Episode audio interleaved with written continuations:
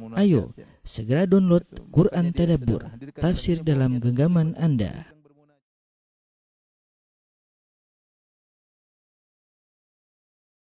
Bismillahirrahmanirrahim. Assalamualaikum warahmatullahi wabarakatuh. Innal hamdalillah nahmaduhu wa nasta'inuhu wa nastaghfiruhu wa natubu ilaihi wa na'udzu billahi min syururi anfusina وسيئات أعمالنا من يهده الله فلا مضل له ومن يضلل فلا هادي له. وأشهد أن لا إله إلا الله وحده لا شريك له وأشهد أن محمدا عبده ورسوله لا نبي بعده. يا أيها الذين آمنوا اتقوا الله حق تقاته ولا تموتن إلا وأنتم مسلمون. فإن أصدق الحديث كتاب الله وخير الهدى هدى محمد صلى الله عليه وسلم وشر الأمور محدثاتها. wa kullu muhdatsatin bid'ah wa kullu bid'atin dhalalah wa kullu dhalalatin finnar. Hadirin dan hadirat yang dirahmati oleh Allah Subhanahu wa taala, kita lanjutkan bahasan kita dari kitab Al-Kaba'ir karya Al-Imam Adz-Dzahabi rahimahullahu taala tentang dosa-dosa besar. Pada pertemuan kali ini kita akan bahas tentang dosa besar yang ketiga yaitu tentang eh, uh, as-sihir. Ya, sihir adalah salah satu uh, bentuk kesyirikan, ya. Bahkan dia termasuk kesyirikan yang sangat berbahaya. Makanya Nabi wasallam menyebutkannya secara khusus setelah menyebutkan sihir dalam sabdanya, "Ijzanibu as-sab'a al-mubiqat. Jauhilah tujuh perkara yang binasakan. Nabi mengatakan asyirku billah, syirik kepada Allah. Kemudian kata Nabi as-sihr, sihir. Ya, kita tahu namanya zikrul khas ba'dal am, penyebutan yang khusus setelah penyebutan umum menunjukkan spesialnya atau perlu perhatiannya yang khusus tersebut. Seperti kita berkata, Innal ladzina amanu wa amilus solihat. Sungguhnya orang yang beriman dan beramal soleh. Amal soleh bagian daripada iman. Ya, dan iman itu banyak ada amal soleh, ada kata-kata yang baik, ada niat yang baik. Tetapi tatkala disebutkan secara khusus, ya menunjukkan hal tersebut memiliki perhatian yang lebih daripada yang lainnya, sehingga dikatakan Innal ladzina amanu wa amilus solihat. Sungguhnya orang beriman dan beramal soleh. Artinya kita harus perhatian terhadap amal soleh meskipun dia sudah disebutkan sebelumnya dalam keumuman termasuk iman. Sama seperti sabda Nabi wasallam ijtanibu as-sab'a amul biqat. Jauhilah tujuh perkara yang membinasakan. Nabi sebutkan pertama asyirku billah, syirik kepada Allah Subhanahu wa taala. Kemudian Nabi sebutkan as-sihr, sihir. Padahal sihir termasuk daripada kesyirikan. Berarti sihir ini adalah syirik yang spesial yang berbahaya ya. Uh, adapun hukumnya ya maka orang yang melakukan sihir maka dia terjerumus dalam kekufuran ya. Tapi kita akan bahas tentang macam-macam sihir.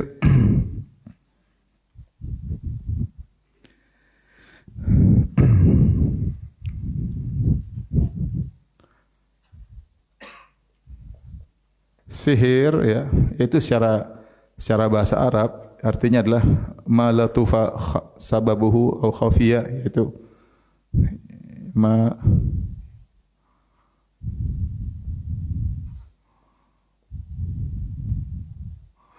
yaitu yang sesuatu yang sebabnya samar. Apa lembut tidak tidak begitu jelas ya tiba-tiba terjadi apa yang terjadi adapun hukum sihir maka Al Imam Syafi'i rahimahullah membagi sihir menjadi dua ya hukumnya jadi yang pertama adalah jika sihir tersebut dengan bantuan syaitan. Jika tanpa bantuan syaitan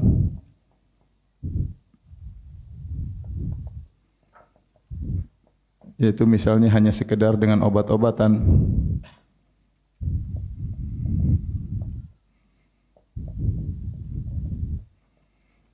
maka menurut Imam Syafi'i ini tidak bukan kekufuran ya. Ini bukan kekufuran. Adapun ini jelas, ini artinya kekufuran karena bekerja sama dengan syaitan. Kalau kita perhatikan Imam Syafi'i tatkala membagi sihir, dia bagi dua kalau tanpa bantuan syaitan seperti dengan obat-obatan, dengan bakhur atau dengan uap-uap tertentu. Maka sebenarnya ini adalah ya sihir secara bahasa bukan secara istilah ya atau terminologi. Karena benar sihir semua yang uh, sebabnya uh, samar, sebabnya samar tiba-tiba terjadi ya. Mungkin ada orang ingin memberi kemudaratan kepada orang lain dengan gas tertentu, dengan uh, uap-uap tertentu, tiba-tiba orang tersebut pingsan atau mati. Secara bahasa dia sihir, tetapi secara istilah dia bukan sihir. Karena namanya sihir harus dengan bantuan apa? Syaitan ya. Kalau ini tentu ini bukan kekufuran, tetapi ini adalah dosa karena menyakiti orang lain. Di antara contoh sihir secara bahasa, ya, hal ini seperti sebagaimana sabda Nabi sallallahu alaihi wasallam, "Inna minal bayani la sihra." Nabi pernah bersabda, sesungguhnya di antara penjelasan ada sihir. Ya, ini apa namanya? uh, orang berbicara dengan membuat terpukau ya. Orator dia berorasi maka dikatakan dia telah menyihir. Itu secara bahasa atau secara istilah? Secara bahasa ya. Dia enggak pakai dukun ya. Dia enggak pakai jin tetapi karena dia menata pembicaraannya dengan teratur dengan orasi yang terbaik orang-orang seakan-akan apa? Tersihir. Maka itu contoh sihir secara bahasa. Yang kita fokuskan bukan ini ya. Tapi yang kita fokuskan adalah sihir dengan istilah ya. Inilah ya. Inilah sihir secara istilah. Secara istilah. Termasuk di antaranya sihir secara secara bahasa ini. Di antaranya juga misalnya apa? Sebagaimana tukang sulap ya yang menggunakan kecepatan tangan atau teknologi ya. Ya, kalau teknologi canggih, kalau dia mungkin keluar burung di sini ya, keluar kodok dari sini misalnya, dia tidak pakai setan, maka itu sihir secara apa? Bahasa, secara bahasa. Hanya sekedar trik, kalau bahasa kita apa? Trik ya, dalam kurung trik-trik. Nah, kalau David Copperfield masuk yang mana? Secara bahasa atau secara istilah? Hah? Ada khilaf. Ya? Antum cek aja kalau dia ternyata pakai setan, maka dia sudah kafir sebelum kafir. dia sebelum jadi tukang sihir sudah apa? Kafir. Apalagi jadi tukang sihir. Tapi kalau secara bahasa berarti ya itu bukan sihir. Nah ini yang mau kita bahas. Oh, apa namanya? Eh, ini yang disebut dengan uh, sihir secara istilah. Nah, hakikat sihir, ya, bicara tentang hakikat sihir, apakah sihir ada hakikatnya? Maka ada dua pendapat. Pertama pendapat Ahlus Sunnah.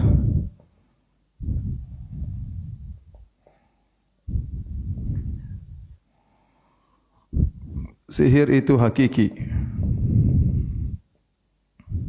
Hakiki. Pendapat Mu'tazilah.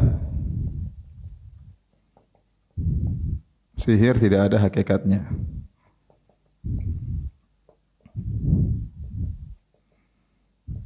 dan seperti perkataan Abdul uh, Qadhi Abdul Jabbar ya. Seperti perkataan Abdul dan ini diikuti oleh Ibnu Hazm kemudian Abu Mansur Al-Maturidi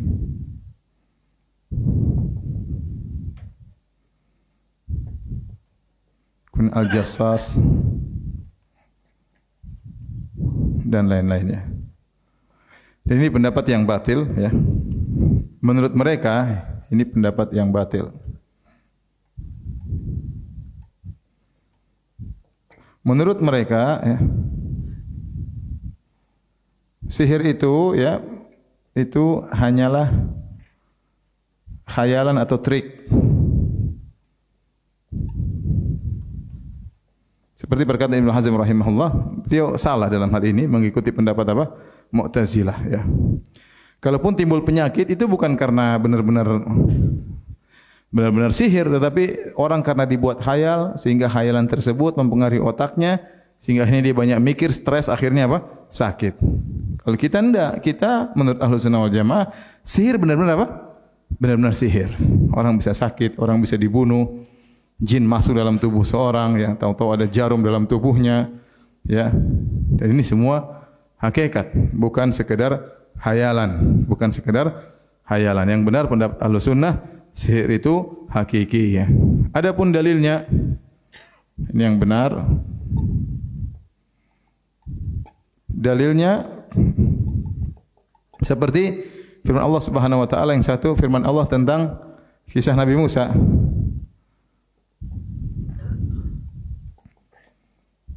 Tentang Musa disihir. Musa alaihissalam disihir. Kata uh, kata Allah Subhanahu wa taala ya uh, fa idza hibaluhum aisiyuhum yukhayyalu ilaihi min sihrihim fa idza hibaluhum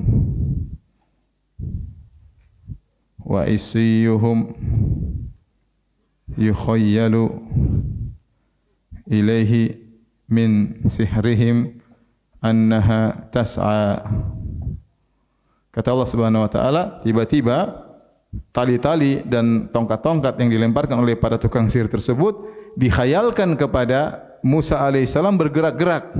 Kata Allah, min sihrihim karena dengan sebab sihir mereka. Allah mengatakan waja'u bisihrin azim.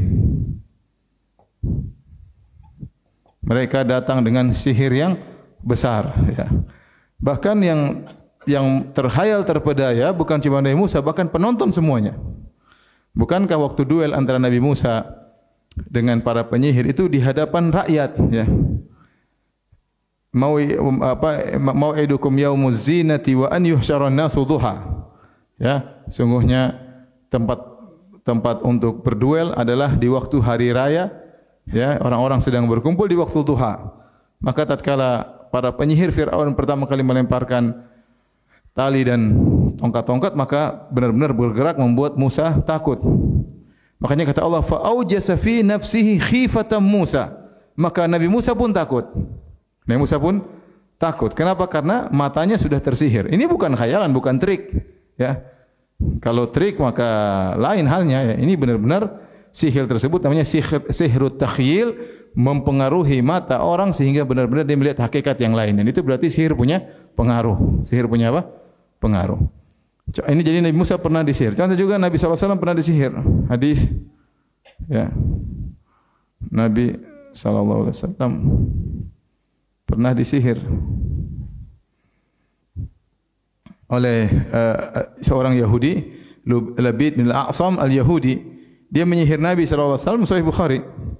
Sampai Nabi dihayalkan dia telah mendatangi istrinya padahal tidak ya, sihir tersebut semacam penyakit yang menyimpan Nabi tidak mengganggu wahyu yang turun kepada Nabi sallallahu alaihi wasallam, tidak menjadikan Nabi berbicara tanpa yang benar, tapi dikhayalkan kepada Nabi seakan-akan Nabi mendatangi apa? istrinya, menggauli istrinya ternyata ternyata tidak. Sampai akhirnya datang malaikat membaca ruqyah kepada Nabi sehingga kemudian sihir tersebut lepas dari Nabi sallallahu alaihi wasallam sampai ditunjukkan di mana ada buhulnya di sumur seseorang kemudian diambil dibuang buhulnya Berarti benar-benar ada apa? Ada uh, sihir ya. Dan kenyataan tahu banyak orang disihir kemudian mati ya. Banyak orang disihir. Banyak coba saya punya kawan dia nikah sama seorang perempuan setiap mau digauli enggak bisa. Kayak ada gembok yang menguncinya. Ini bukan hayalan, ini benar-benar enggak bisa. Ya kenapa? Dengan sihir. Semua dengan dengan dengan sihir ya. Kita di Indonesia lah ma'ruf bahwasanya kenyataan menunjukkan sihir itu ada ya. Sihir itu ada bukan hanya sekedar hayalan. Jadi yang benar hakikat sihir itu ada. Baik, sekarang bagaimana hukum tukang sihir?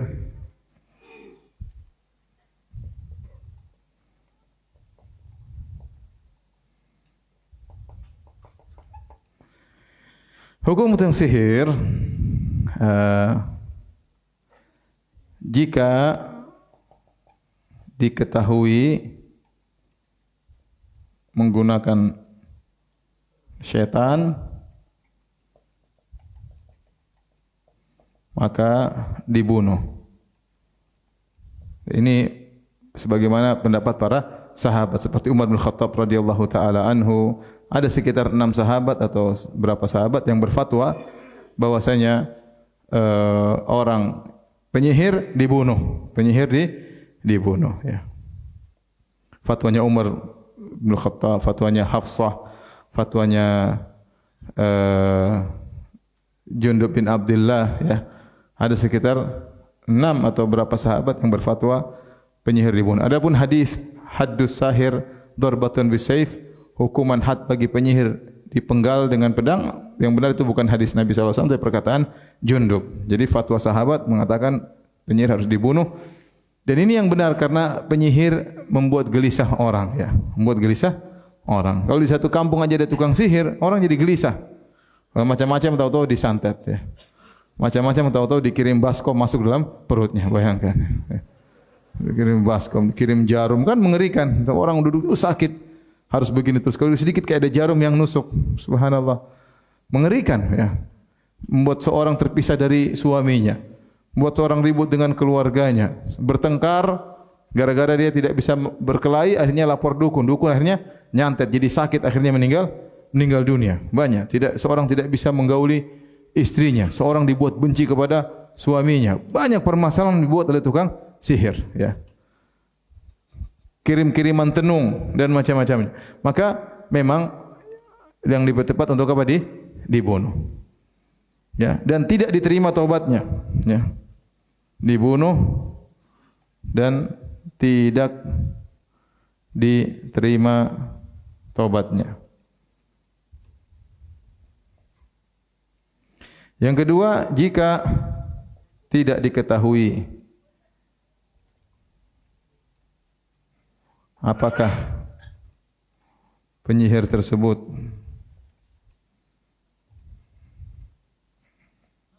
meminta bantuan syaitan atau tidak?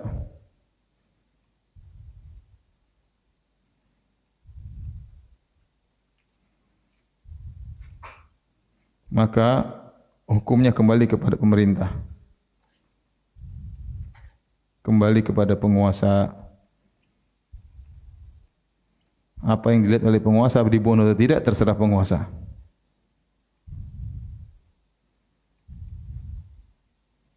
sesuai pandangan maslahat. Tapi ini kira-kira uh, mukadimah yang disampaikan yang berkaitan dengan masalah apa? Masalah uh, sihir ya. Ya sihir sangat berbahaya dan di tanah air kita memang banyak apa? Sihir. Bahkan ada mungkin perguruan sihir ya. Orang belajar sihir di kampung-kampung sihir, sebagian pembantu-pembantu melakukan sihir kepada majikannya. Dan ini perkara yang masyhur di tanah air kita ya. Oleh karenanya alhamdulillah dengan adanya dakwah maka ini semua menjadi uh, berkurang ya. Tapi memang yang jadi masalah sebagian penyihir di tanah air kita memang dihormati ya. Dihormati harusnya dibunuh ya, bukan dihormati ya. ya harusnya dibunuh.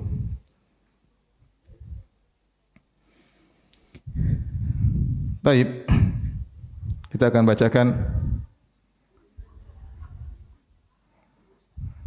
Biar ibu-ibu, ibu-ibu foto aja dulu, foto ya. Nanti tulis di rumah ya. Atau tulis sebentar lah biar biar jadi penuntut ilmu beneran.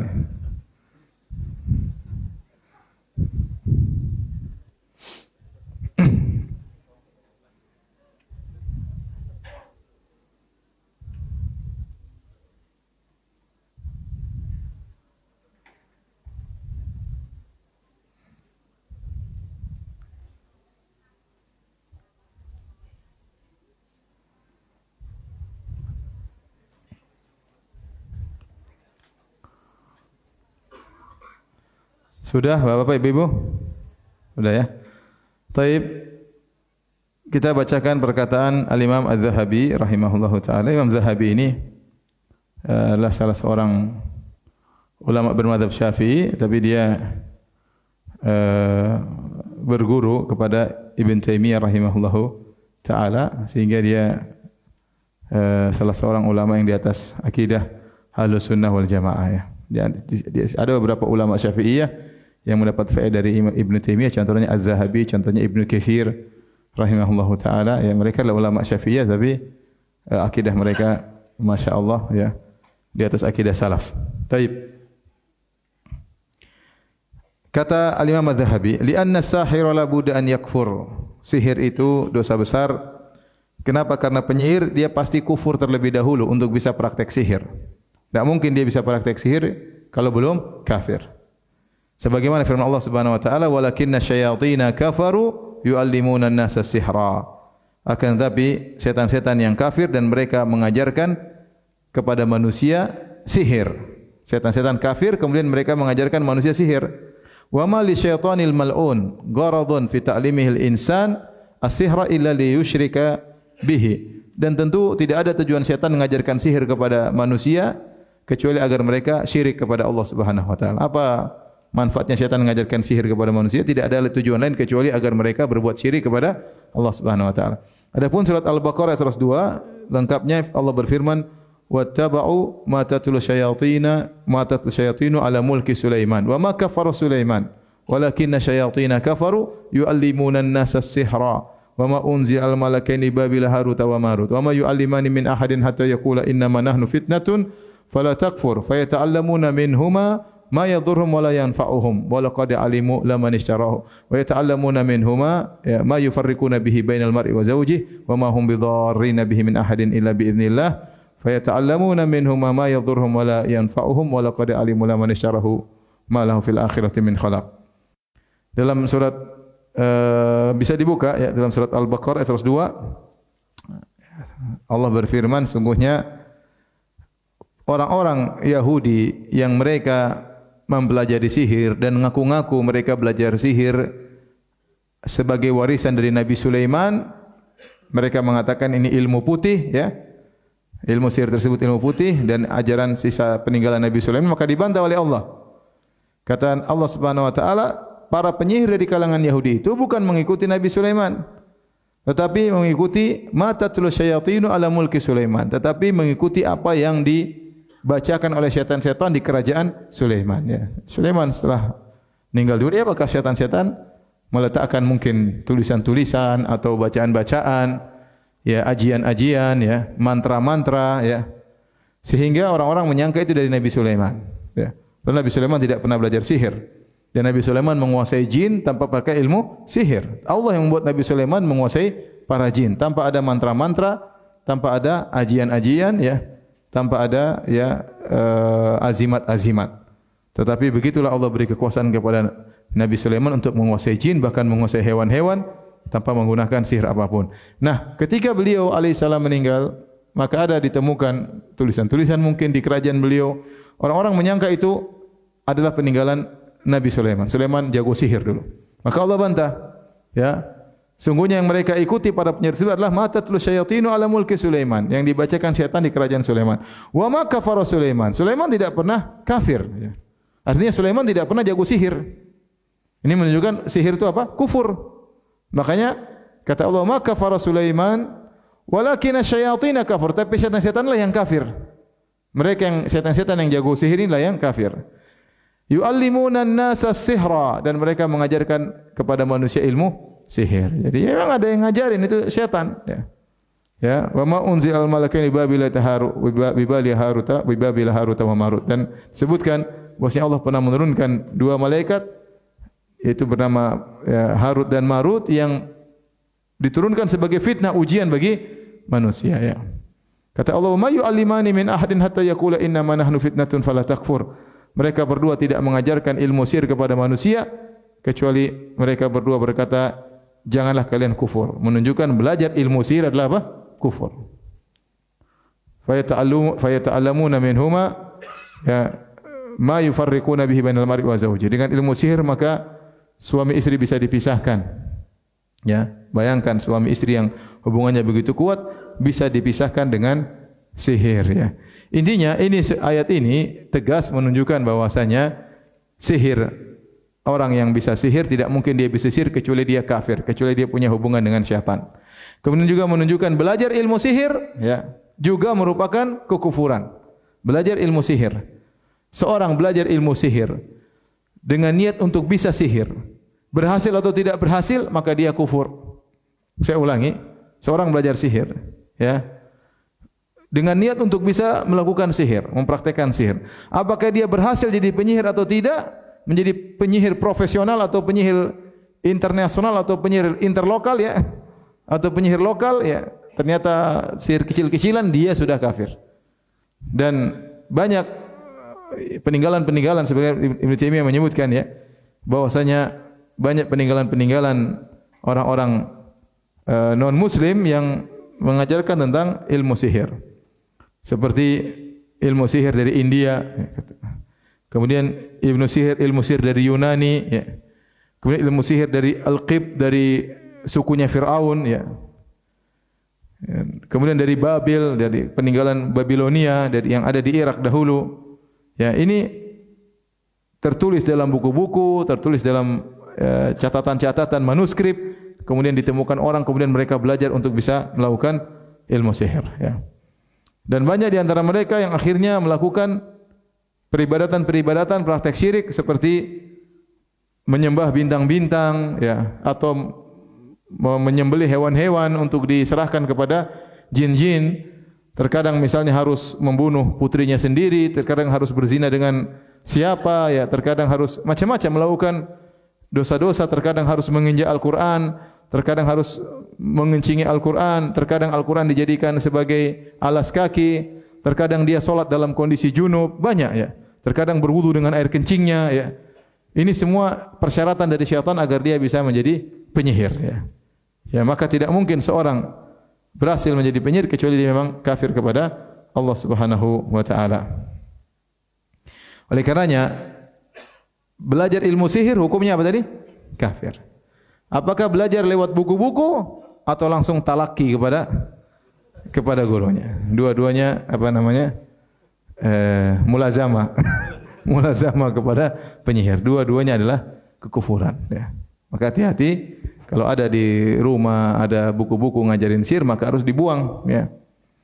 Ngajarin buku-buku yang ngajarin sihir maka harus dibuang karena itu membuat orang menjadi kafir kepada Allah Subhanahu wa taala. Eh,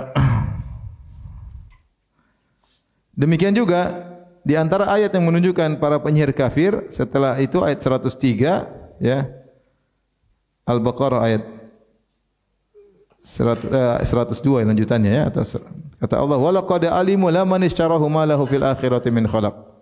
Ya sungguh mereka tahu bahwasanya ya orang-orang yang melakukan sihir tersebut mereka tidak akan mendapatkan bagian di akhirat ya. Dan ini menunjukkan mereka kafir. Kemudian ayat selanjutnya ayat 103 walau annahum amanu wattaqu ya lamathubatun min indillahi khair ya. Kalau mereka beriman bertakwa maka mereka mendapatkan bagian di akhirat menunjukkan penyihir tidak beriman dan tidak bertakwa. Kemudian kata Az-Zahabi rahimahullah taala, "Fatara khalqan katsiran min adh-dhullal yadkhuluna fi as-sihr wa yadhunnunahu haraman faqat." Banyak kau dapati orang-orang orang-orang yang tersesat, mereka masuk dalam ilmu sihir, mereka menyangka sihir itu hanya sekedar haram saja. Wa ma yash'uruna annahu al-kufur, mereka tidak sadar bahwasanya sihir itu bukan cuma haram, tetapi apa? Kufur.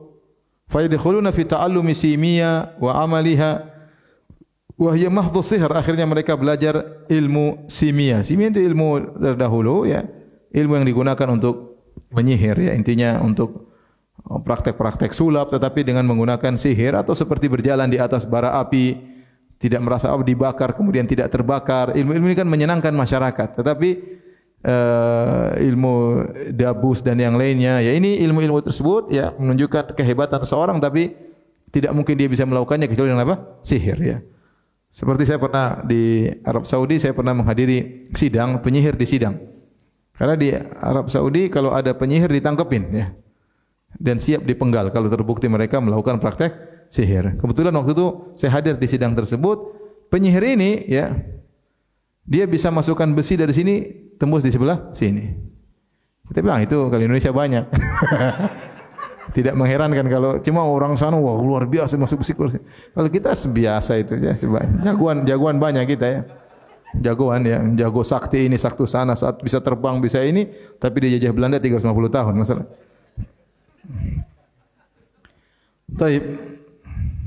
Uh, ini ya, apa namanya ilmu-ilmu seperti ini mereka menyangka itu sekedar haram.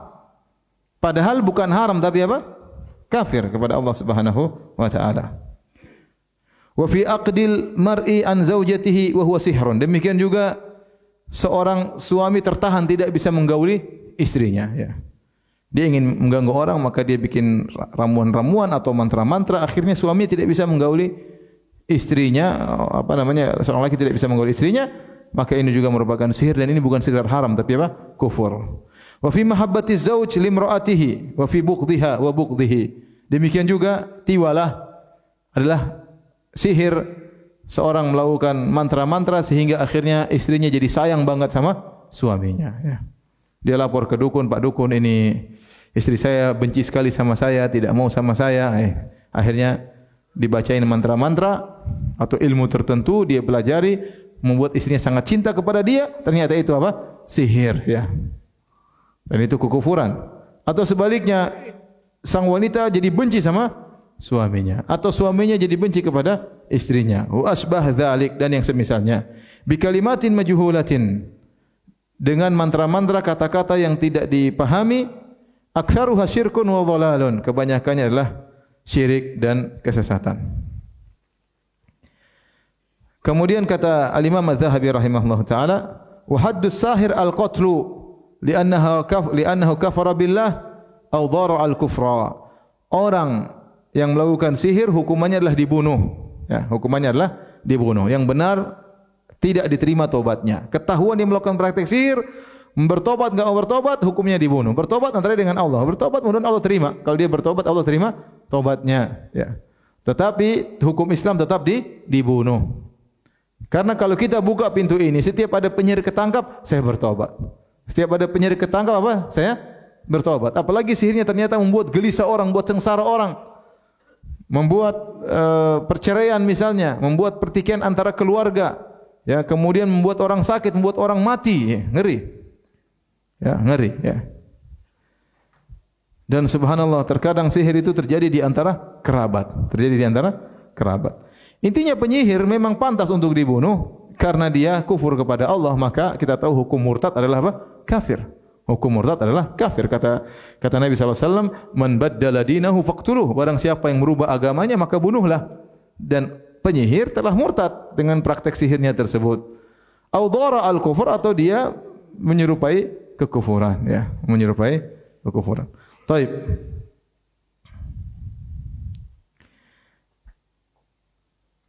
Kala Nabi wasallam Rasulullah SAW bersabda, "Ijtanibu sab'al mubiqat." Jauhilah tujuh perkara yang membinasakan. Fa kadzakara minha as-sihr. Maka Nabi menyebutkan di antara tujuh perkara tersebut adalah sihir. Falyattaqil abdu rabbahu maka seorang hamba hendaknya takut kepada Rabbnya. Wala yadkhulu fi ma yakhsaru bihi dunya wal akhirah. Jangan sampai dia masuk dalam ilmu sihir yang buat dia rugi dunia dan akhirat. Wa yurwa anin Nabi sallallahu alaihi wasallam annahu qala. Diriwayatkan dari Nabi sallallahu alaihi wasallam Nabi bersabda, "Haddus sahir darbatun bisayf." Penyihir hukumnya dipenggal. Wa sahih annahu min qauli Jundub. Yang benar ini bukan sabda Nabi tapi dia hadis mauquf.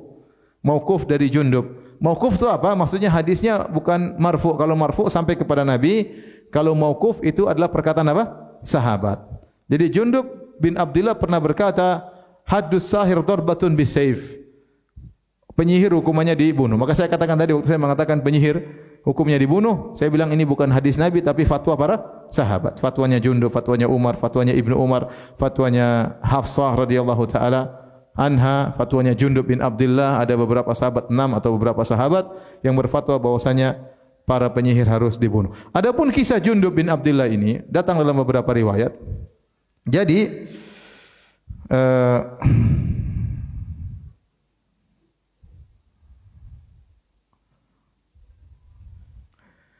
ada seorang amir dari di Irak, dari amir di Kufah yang namanya adalah Al-Walid bin Uqbah. Dia adalah amir gubernur di Irak. Kemudian dia manggil seorang penyihir untuk bermain-main di hadapan dia. Ya. Dan sihir tersebut, penyihir tersebut jago ya. Dia mukul kepala orang, putus, potong kepala orang, terputus, dia sambung lagi. Kemudian dia pukul lagi kepala yang lain, kemudian tersambung lagi. Hal ini dikabarkan sampailah kabar ini kepada Jundub bin Abdullah radhiyallahu taala anhu. Dia mendengar ada eh, penyihir diundang oleh gubernur untuk bikin hiburan ya. Potong kepala sambung, potong kepala sambung. Akhirnya dia datang Jundub bin Abdullah bawa pedang. Itu penyihir lagi praktek sihir, dia penggal kepala tukang sihir. Cret. Sambung kepalamu sendiri kalau bisa.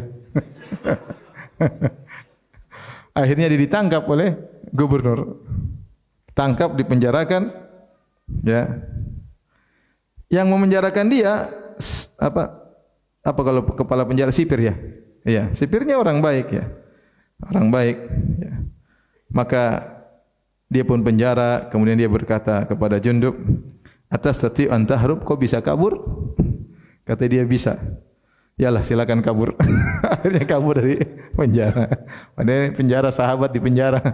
Ya, intinya eh, apa namanya? Sampailah kabar ini kepada Salman Al Farisi. Masalah Salman Al Farisi menyalahkan keduanya. Bi sama sona'a Salman Al Farisi radhiyallahu anhu dua-duanya buruk perlakuan mereka berdua. Gubernur salah mengundang tukang sihir, Jundu pun penggal tanpa minta izin penguasa juga apa? Salah ya. Tapi ini yang terjadi. Intinya uh, tukang sihir tersebut tidak bisa lagi menyambung kepala.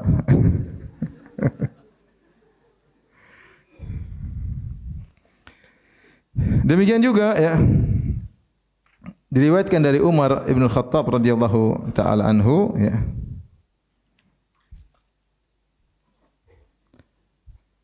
Qala Bajalah bin Abdah, "Atana kitab Umar."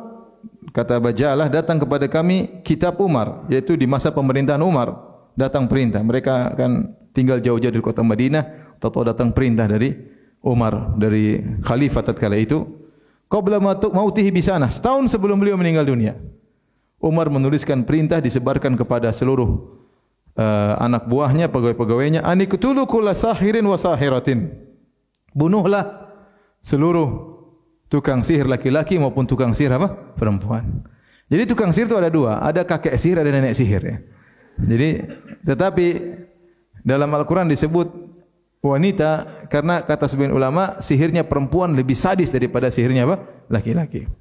Seperti dalam surat apa? Al-Alaq, "Qul a'udzu birabbil falaq min syarri ma khalaq, min syarri ghasiqin idza waqab, wa min syarri naffatsati fil 'uqad." Aku berlindung kepada engkau ya Allah dari keburukan wanita-wanita yang meniup di buhul-buhul. Ini apa tukang? Sihir. Dan ini juga dalil bahwasanya sihir itu ada hakikatnya. Kalau sihir tidak ada hakikatnya, ngapain kita berlindung dari tiupan-tiupan tersebut? Berarti tiup-tiup di sini pengaruh di orangnya.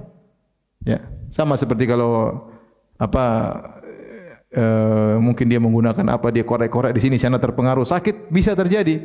Makanya buhul-buhul di tangan penyihir, dia tiup-tiup orang yang di sana kesakitan. Makanya kita disuruh berlindung daripada tiupan-tiupan tersebut. Di sini kata Allah Subhanahu wa taala, "Wa min syarri naffatsati fil uqad." Naffatsat itu adalah para peniup-peniup wanita. Ya. Jadi Allah sebutkan khusus minta berlindung kepada nenek sihir bukan berarti kakek sihir enggak ada, kakek sihir ada. Cuma nenek sihir itu pengaruhnya lebih lebih kuat. Kenapa? Karena perempuan itu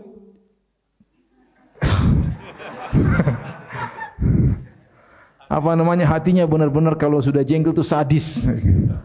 Ya, benar-benar. Iya, jadi benar-benar setan tu bisa menghayati dia bisa menghayati setan itu luar biasa ya.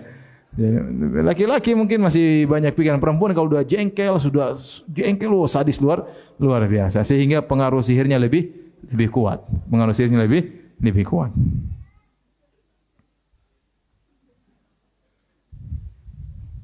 Jadi semua dibunuh, penyihir laki-laki maupun penyihir perempuan ya. Dan subhanallah para tukang sihir itu ya, wajah mereka mengerikan-mengerikan rata-rata ya. Ya. Kadang rambut panjang, kemudian kemudian cincin semua ada lima di sini, lima di sini. Kemudian kalung tulang-tulang ya, kemudian Masya Allah mengerikan ya. Dukun-dukun kan gitu penampilannya, dukun-dukun. Tidak tahu kalau dukun-dukun barat. Kalau dukun Indonesia kayak begitu ya. Maksudnya Nanti dia buka iklan kalau mau istri cantik begini-begini, padahal istrinya jelek. Tapi orang percaya, orang mau kaya begini-begini, padahal dia juga miskin, makanya dia buka praktek perdukunan. Taib. Wa an Abi Musa radhiyallahu taala anhu dari Abu Musa radhiyallahu anhu anna Nabi sallallahu alaihi wasallam qaal bahwa Rasulullah SAW bersabda Thalathatun la yadkhuluna jannah mudminu khamrin. Tiga perkara yang tidak tidak tiga orang yang tidak masuk surga. Siapa tiga orang tersebut? Perhatikan. Mudminu khamr. Orang yang terus terus menerus minum khamr, kecanduan. Terus minum khamr, minum khamr. Tidak bisa hidup tanpa minum minum khamr. Yang kedua, qati'ur rahim, pemutus silaturahmi. Ribut dengan orang tuanya, ribut dengan adiknya, ribut dengan kakaknya, ribut dengan tantenya, ribut dengan omnya, ribut dengan kerabatnya. Ini pemutus silaturahmi. Dia yang bikin masalah. Maka tidak masuk surga. Ya. Yang ketiga wa musaddiqun bisihri dan yang membenarkan sihir. Ya, artinya dia pergi kepada tukang sihir, kemudian dia minta disihirkan dan yang lainnya. Ya, ini ini menunjukkan bahwasanya orang penyihir kafir demikian juga yang datang kepada tukang sihir juga apa? Kafir. Ya. Maka mereka tidak akan masuk surga ya. Jangankan penyihir yang datang kepada penyihir saja kafir apalagi penyihirnya. Kata Nabi sallallahu alaihi wasallam, "Man atakahinan ya au arrafan fatsaddaqa bima yaqul faqad kafara bima unzila ala Muhammad." Barang siapa yang datang kepada dukun ya atau kepada paranormal maka kemudian membenarkan perkataannya maka tidak akan maka dia telah kafir kepada Al-Qur'an. Taib Wa ani ibn Mas'ud radhiyallahu ta'ala anhu. Hadis berikutnya dari Ibnu Mas'ud radhiyallahu anhu secara marfu' Nabi SAW bersabda ar-ruqa wa tamaim wa tiwala syirkun. Mantra-mantra atau jampi-jampi tamaim jimat-jimat dan tiwalah tadi untuk membuat suami cinta kepada istri istri cinta kepada suami. Apa namanya? Perekat atau pelengket ya. Ini syirik. Ini adalah syirik. Karena ruqa mantra-mantra ini salah satu bentuk praktek sihir. Kemudian tiwalah dia adalah bentuk sihir membuat kemudian seorang laki cinta kepada istrinya atau istri cinta kepada suaminya ya. Subhanallah para hadirin dan hadirat Allah Subhanahu wa taala ya. ya. Di zaman modern seperti ini yang di mana teknologi sudah begitu canggih ya orang-orang sudah belajar sampai ilmu yang luar biasa pesawat sudah sampai ke bulan sampai ke Mars ya orang sudah bikin robot ya dan macam-macamnya tapi kita dapati ternyata tukang sihir masih laris Ya, tukang sihir masih laris. Para dukun masih masih laris. Kenapa bisa? Karena di alam semesta ini masih ada orang-orang bahlul. Ya. Selama orang-orang bahlul itu masih ada, maka tukang sihir masih laris. Dan banyak di antara tukang-tukang sihir tersebut hanya tukang sihir gadungan. Ya. Banyak di antara mereka tukang sihir apa? Gadungan. Tukang sihir yang asli benar-benar temannya syaitan memang ada. Tapi kebanyakan dari mereka hanya apa? Gadungan, hanya menipu masyarakat. Ya. Dan sudah terbukti beberapa kita dapati di televisi ketahuan ini tukang sihir, ini nipu ini, ini apa anu ya. Kemudian berzina dengan uh, wanita ya. Ada kasus di mana itu kemarin baru-baru? Ya. Perempuannya ditiduri dulu baru kemudian apa? Katanya mau diobati tapi di ditiduri. Dan kadang-kadang mereka hanya nurut aja sama dukunnya. Ya. Sampai disebutkan di antara mereka yang memang apa dukun cabul ya, tukang sihir cabul ya. Sebutkan dalam disebutkan oleh sebagian ulama seperti disebut oleh Qasimi rahimahullah taala disebutkan sebagian tukang sihir dia bilang kalau ingin sembuh maka harus ditulis tulisan di bagian tubuh sang wanita ya. Tapi tulisnya di bagian perut. Nah ini sudah perempuannya buka perutnya ditulis-tulis. Kalau salah dibersihkannya dengan lidahnya. Begitu ya sudah, dia memang mau zina. Sebagian mereka mengatakan kalau mau sembuh harus ditulis dengan percampuran antara air mani laki-laki dan air mani perempuan sehingga akhirnya wanita tersebut terjebak akhirnya di di sini. Ini banyak seperti ini ya. Mereka nurut-nurut saja ya. Kalau kau mau suami mau kembali begini caranya. Kalau kau ingin si fulan mati begini caranya. Ya dia ada keperluan ingin balas dendam atau ingin apa, akhirnya otaknya tertutup dan melakukan apa yang disuruh oleh uh, sang dukun tersebut ya. Betapa banyak kejadian zina dan yang lain dilakukan oleh para dukun-dukun cabul, tukang-tukang sihir cabul tersebut.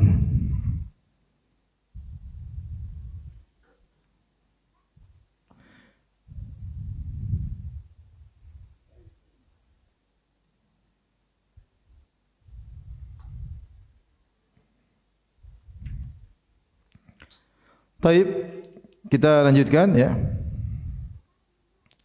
Kata Al-Imam Az-Zahabi at-tiwala tu naw'un min as-sihr. Tiwala adalah satu jenis daripada sihir wa huwa tahbibul mar'ati ila zauj yaitu bagaimana wanita bisa lebih sayang kepada suaminya pakai ilmu sihir ilmu pelet ya uh, di Indonesia banyak pelet susu ya supaya orang kalau lihat dia merasa karismatik dipasang apa? Dipasang susuk ya. Saya pernah diceritakan oleh salah seorang dokter ya. E, bahwasanya ada salah seorang tokoh ya. Tokoh jamaah sesat ya. Saya tidak mau ingin sebutkan tapi tokoh jamaah sesat ya. Dia di benar-benar dihormati jamaah jamaah dari apa? kelompok Islam. Firqah sesat. Maka dia benar-benar dihormati oleh anak buahnya kalau lihat dia pada semuanya hormat dan yang lainnya. Suatu saat ini tokoh ini imamnya ini sakit. Kemudian diperiksa di ronsen kok ada besi, ada logam di mana? Di badannya, di, di bagian wajahnya atau di mana? Pakai susuk rupanya. Pakai apa? Susuk ya. Ya macam-macam susuk supaya kelihatan cantik, supaya karismatik ya. Ini ilmu sihir seluruhnya. Dan ini ada terjadi, maksudnya kenyataan. Bagaimana seorang wanita lebih sayang kepada suaminya dan suami lebih sayang kepada istrinya. Saya punya kawan juga di satu kota ya. Suami itu sering muji-muji istrinya. Oh istri saya tuh, oh cantiknya seperti artis ini, seperti artis ini. Kalau kita lihat jauh dari kenyataan. ya maksudnya parah gitu lah. Cuma, cuma dia selalu muji istri saya cantiknya kayak begini, kayak begini. Subhanallah. Tetapi ternyata wanita ini ya, kalau dia main ke rumah seseorang, dia selalu nyari beras dan dia nyuri beras dan dia makan. Dikunya ya. Syarat ya. Syaratnya harus nyolong ya. ya. Meskipun hanya satu butir beras yang penting nyolong ya. Ya agar kecantikannya terjaga. ya. Dan itu cuma menyihir suaminya, wong kita tidak tersihir. kita lihat, oh ini parah gimana kayak artis itu, artis Artis sumo kali. ini ini kenyataan ya. Maksudnya saya saya heran juga ini bagaimana ceritanya tapi ya kita mau bilang kamu tersihir enggak enak kan? Bagian sihir itu luar biasa, bisa membuat mata orang terpedaya sehingga melihat sangat cantik jelita padahal sangat biasa-biasa saja sehingga lelaki lebih sayang kepada istrinya, istri lebih sayang kepada suaminya.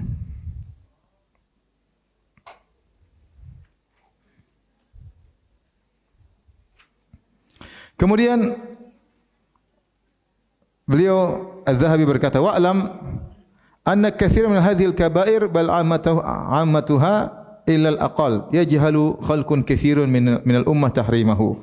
Ketahuilah banyak dari banyak orang-orang ya atau banyak dosa-dosa besar ya bahkan kebanyakannya atau hanya sebagian kecil ya. Kecuali sebagian kecil kebanyakan dosa-dosa besar tersebut tidak diketahui hukumnya oleh banyak orang. Banyak orang tidak tahu ini hukumnya haram. Ya bahkan banyak orang tidak tahu misalnya sihir itu haram. Banyak orang tidak tahu jimat itu haram. Banyak orang tidak tahu pelet itu haram ya. Wa ma balagha zajr fihi walal wa'id. Ya, wa ma balagha zajru fihi walal wa'id. Tidak sampai kepada dia ilmu tentang pengharaman tersebut dan peringatan tersebut. Maka orang yang seperti begini perlu diperinci. Fala yang fayam bagilil alim ala yasta'jil alal jahil. Maka seorang yang alim jangan terburu-buru memberi vonis hukum kepada orang yang jahil. Bal yarfuqu bihi hendaknya dia lemah lembut kepada orang yang seperti ini. Lihat banyak misalnya pembantu-pembantu orang kampung dia enggak ngerti ya. Dia kerja di rumah majikannya supaya majikannya tidak marah-marah sama dia, maka terkadang dia kasih sesuatu di makanannya. Dia enggak tahu itu sihir misalnya. Atau dia mengambil darah haid majikan perempuannya, kemudian dia ini dia mantra-mantra ini disimpan di bawah kasur misalnya. Sehingga tadinya majikannya suka marah-marah, sekarang lembut-lembut ya. Kenapa? Karena sudah disihir. Dia tidak tahu ini hukumnya apa? Haram. Mungkin di kampung disuruh kamu begini supaya kamu nanti majikanmu baik. Ya dikasih, dikasih, dikasih, tidak ngerti. Banyak. Oleh karena orang yang mengetahui mereka melakukan demikian, hendaknya berlemah lembut kepada orang yang jahil. Dan ajarkan kepada dia apa yang Allah ajarkan. Terlebih lagi jika ternyata orang tersebut yang belajar sihir itu, ya baru saja masuk Islam.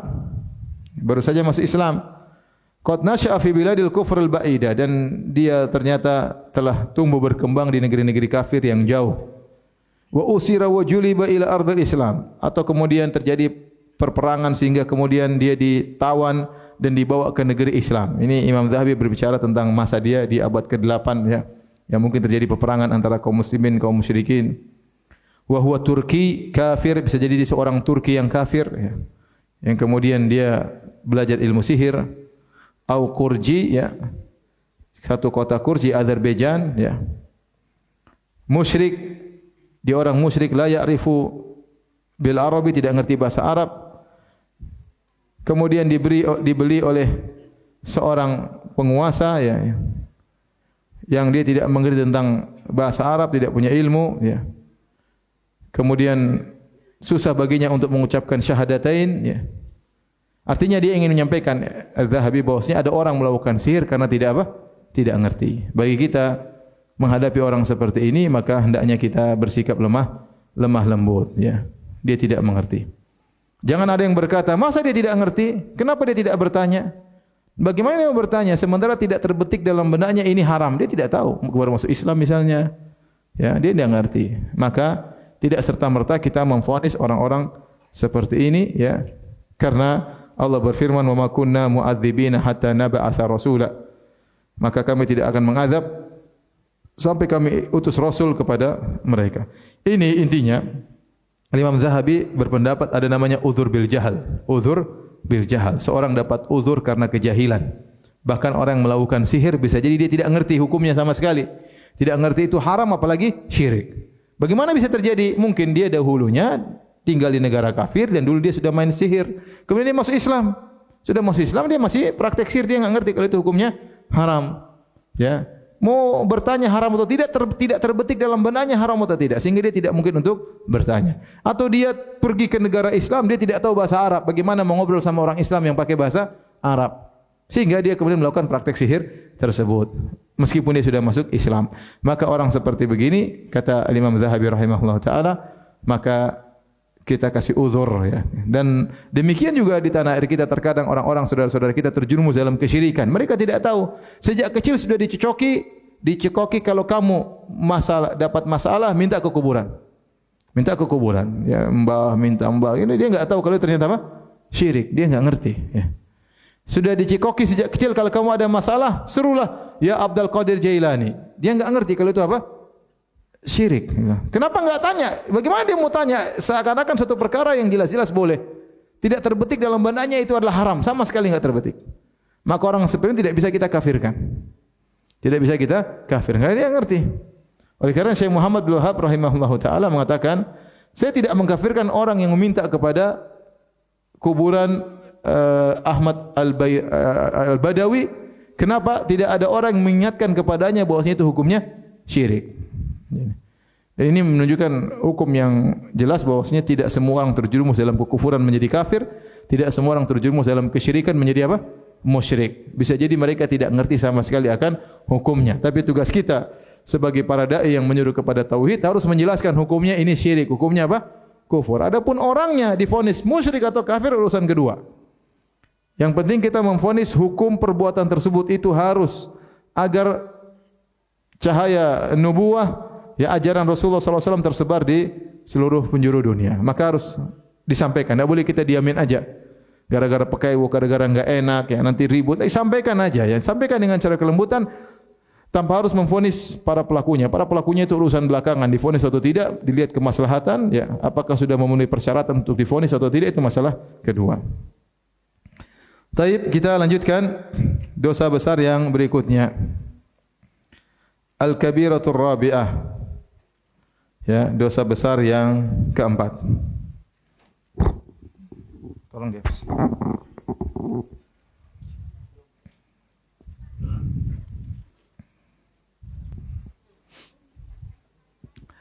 Dosa besar berikutnya adalah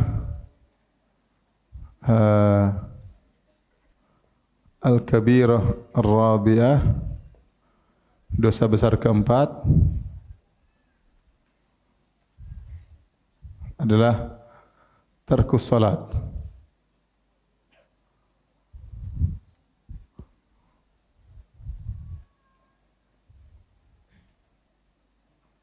Meninggalkan salat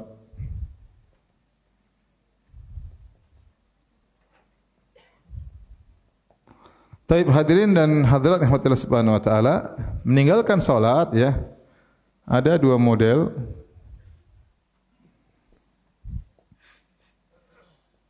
Yang pertama Ya Karena Malas. Namun Masih meyakini bahwa solat itu wajib.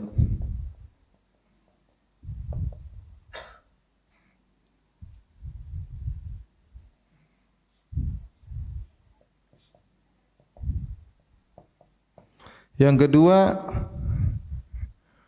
karena meyakini solat tidak wajib baginya.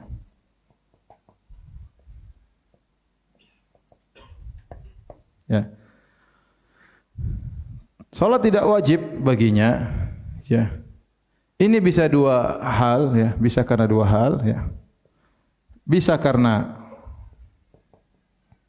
terkena syubhat, ya. Liberal atau sekularis, ya, sehingga menyatakan bahwasanya Salat itu hanya wajib di zaman Nabi SAW misalnya ya. Misalnya ya. Sehingga mengatakan ya mengatakan salat itu ya hanya wajib di zaman Nabi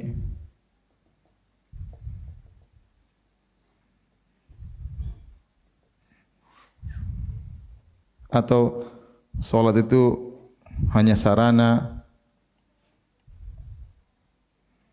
Yang penting tujuannya yaitu apa iling ya. Iling ya. Apa?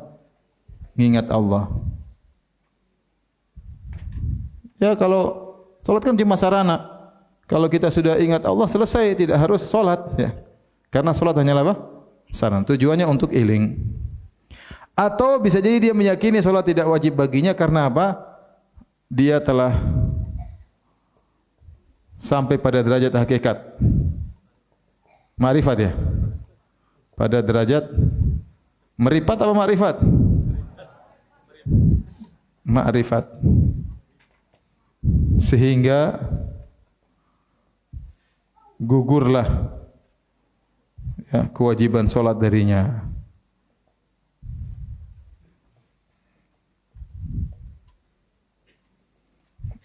solat itu hanya wajib bagi yang masih pada terangkat uh, derajat syariat. Ya. Adapun saya sudah mencapai derajat hakikat. Ya. Maka kalau ini pendapatnya, maka ini sepakat ulama, ijma, sepakat kafir ya. Sepakat orang yang meninggalkan solat karena meyakini solat sudah tidak wajib lagi, maka itu apa? Kafir. Tidak ada khilaf. Mau madhab manapun apa? Semua sepakat bahwasanya orang ini apa? Kafir. Yang khilaf ulama adalah ini. Karena kalau malas, saya tahu solat itu wajib tapi malas ya. Saya malas ya. Ini namanya juhud. Dia mengingkari kewajiban solat. Maka ini kafir. Kalau ini tarkus salat takasulan, meninggalkan salat karena malas bukan karena juhud, bukan karena menentang hukumnya. Maka ini khilaf di kalangan para ulama. Dua pendapat atau tiga pendapat lah. Yang pertama dosa sangat besar lebih daripada zina berzina dan mencuri tetapi tidak kafir. Tidak apa? Kafir. Tapi tidak kafir. Yang kedua meninggalkan. Sekali saja kafir Satu saja dia tinggalkan, solat asar, tinggalkan dengan sengaja, tidak dia kodok, ya, maka dia kafir. Yang pendapat ketiga, perincian. Ini pendapat Syekh Utsaimin ya. Rahimahullah taala ya. Ya, jika meninggalkan secara total secara total. Jumat juga tidak, Idul Fitri juga tidak, Idul Adha juga apa? Tidak. Ya, dia tinggalkan secara total, maka ini kafir. Adapun jika dia tidak meninggalkan secara total, maka dia tidak kafir. Jika meninggalkan hanya sebagian,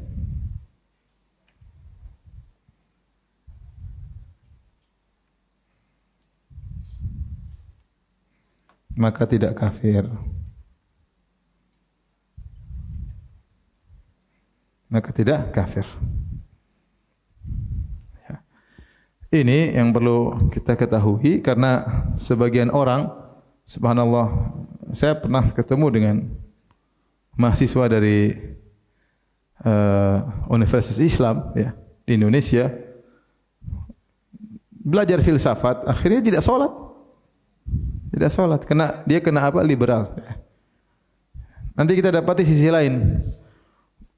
Sufi yang ekstrim. Kemudian saya pada apa? Ma'rifat. Sudah, tidak perlu apa? Sholat. Ini ini adalah orang-orang yang telah keluar dari Islam. Kamu yang tidak sholat bukan umat Muhammad. Ya, karena kamu sudah keluar dari syariat apa? Muhammad dia mengatakan saya sudah mencapai derajat ma'rifat telah gugur syariat. Ya, berarti kamu bukan umat Muhammad. Umat Muhammad harus mengikuti syariat siapa? Nabi Muhammad sallallahu alaihi wasallam. Sementara Rasulullah sallallahu alaihi wasallam sakit-sakitan saja salat. Sallallahu alaihi wasallam saja salat dan ingin salat berjamaah sampai pingsan, kemudian sadar mandi lagi, ingin berangkat, pingsan lagi. Subhanallah Nabi seperti itu saja salat. Apakah Anda lebih hakikat daripada Nabi sallallahu alaihi wasallam? Apakah anda telah mencapai derajat ma'rifat sementara Nabi tidak mencapai derajat ma'rifat? Apa jawaban mereka? Nabi sudah mencapai derajat ma'rifat, cuma Nabi mencontohkan. Subhanallah. Jadi Nabi harus tetap sholat. Tapi sahabat-sahabat Abu Bakar, Umar dan seterusnya belum sampai derajat ma'rifat. Kenapa mereka semuanya sholat? Mau jawab semuanya mencontohkan. Kenapa enggak ada yang mencontohkan ma'rifat? Sebutkan satu saja sahabat meninggalkan sholat sudah mencapai derajat ma'rifat. Enggak ada. Kenapa mereka begini? Karena mereka salah tafsir firman Allah Subhanahu wa taala wa'bud rabbaka hatta ya'tiyakal yakin. Akhirnya di surat Al-Hijr beribadalah kepada Rabbmu sampai datang keyakinan kepadamu. Padahal keyakinan tersebut maksudnya kematian. Ayat yang suruh kita beribadah sampai mati justru suruh meninggalkan ibadah menurut mereka. Wa'bud rabbaka hatta ya'tiyakal yakin. Sembahlah Tuhanmu sampai datang keyakinan. Maksudnya apa? Sampai mati. Kalau sudah mati kau derajat pindah pada derajat yakin. Semua akan terbuka hakikatnya oleh Allah Subhanahu wa taala. Itu ayat menyuruh kita beribadah sampai mati, malah dibalik penafsirannya oleh mereka. Kalau sudah yakin, enggak usah ibadah. Ya sudah, mereka merasa diri mereka apa? yakin. Ini berbahaya ya. Kadang-kadang terkena pemahaman liberal, terkadang terkena pemahaman sufi yang ekstrim ya sehingga meninggalkan salat dan sepakat ulama hukumnya kafir kepada Allah Subhanahu wa taala.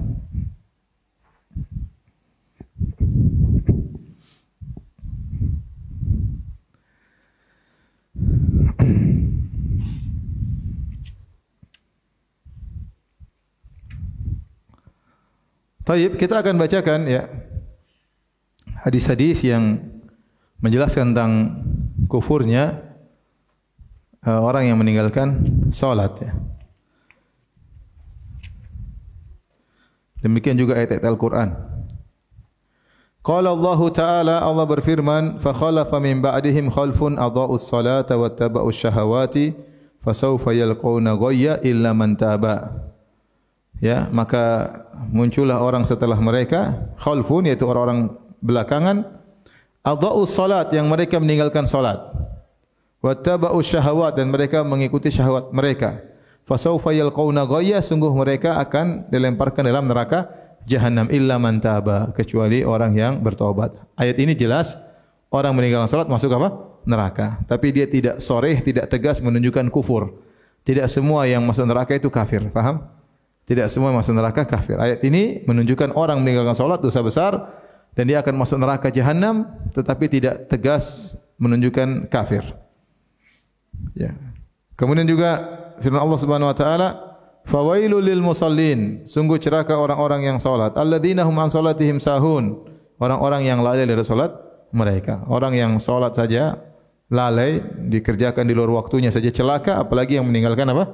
Salat. Alladzina hum yuraun yang mereka hanya riya ya dan seterusnya. Kemudian firman Allah, "Masalakakum fi saqar." Ini juga ayat yang mengisyaratkan meninggalkan salat dalam neraka jahanam. Ketika penghuni surga bertanya kepada penghuni neraka jahanam, "Masalah kekum fi sakor? Apa yang membuat engkau kalian masuk dalam neraka sakor?"